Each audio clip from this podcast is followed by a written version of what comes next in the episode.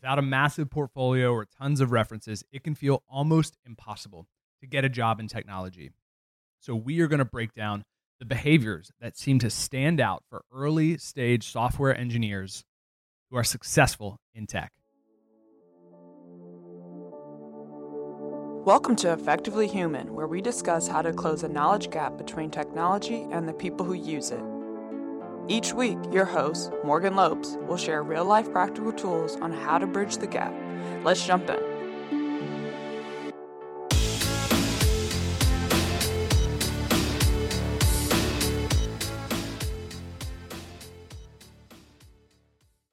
In 2015, our team at Polar Notion developed an apprenticeship program.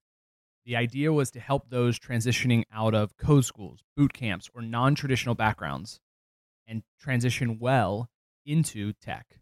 We put together a curriculum highlighting the most essential skills needed to be not only ready for the job, but valuable and actively contributing to projects.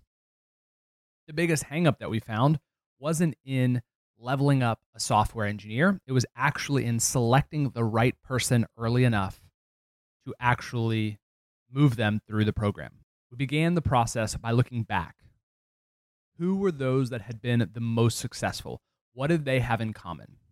We spoke with friends in the community who had experience hiring students out of these courses and, and non traditional experiences, and we came up with a list of behaviors. What I love the most about these behaviors is they don't actually speak much to the technical abilities. Early on, it's really hard to look at someone's technical ability and determine their future success. These behaviors have more to do with the either discipline or the interests of the candidate. And we have found that these behaviors, the non technical representation of a candidate, are actually way more valuable and way more likely indicators of success than mere technical abilities. In many regards, this defies conventional wisdom. So, what are they? The ideal engineering candidate coming out of uh, code school or boot camp or non traditional background. For us, these were apprentices. First, they demonstrate an excitement about learning.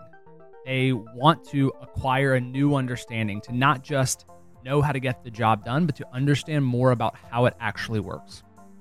Next behavior is curiosity for new information, not merely being content with what they already know, but looking to acquire uh, new skills, new information.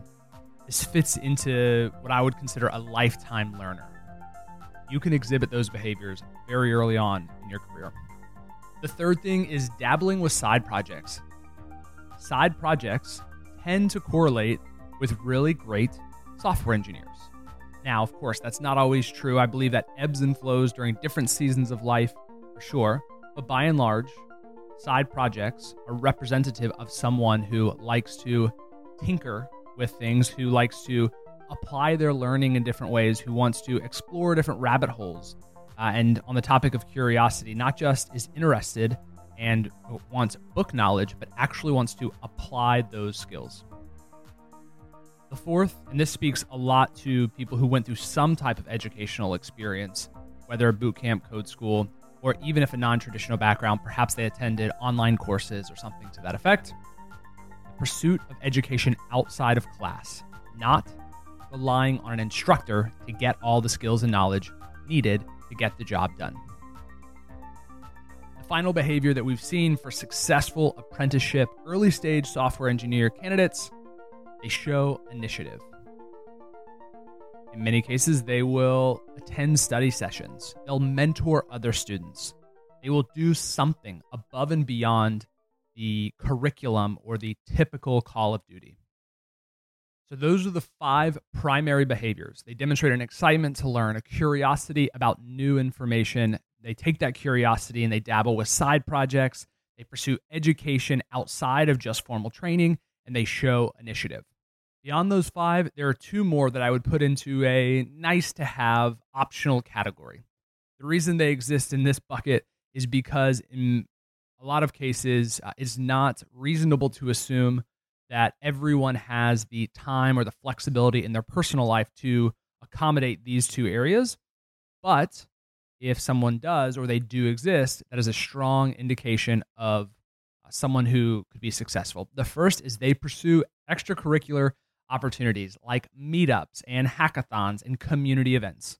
Again, I realize that for those that have children or may work many jobs, that this isn't always an opportunity for most people. And so we don't want someone's life circumstances to eliminate their possibilities. I think great people have really complex lives. And so uh, it is definitely a nice to have thing. But those who pursue extracurricular activities are exhibiting a very healthy behavior.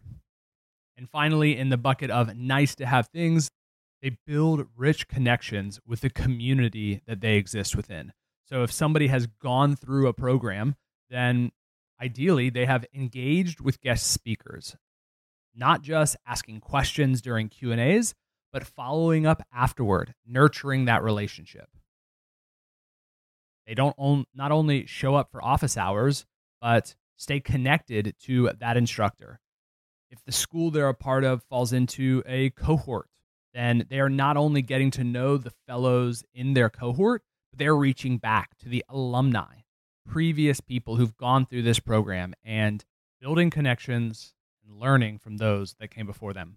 So there you have it, a few behaviors that set candidates apart, even early on in their career, especially early on in their career when they may not have the portfolio, they may not have the references, there are underlying behaviors found to be a better indicator of future success.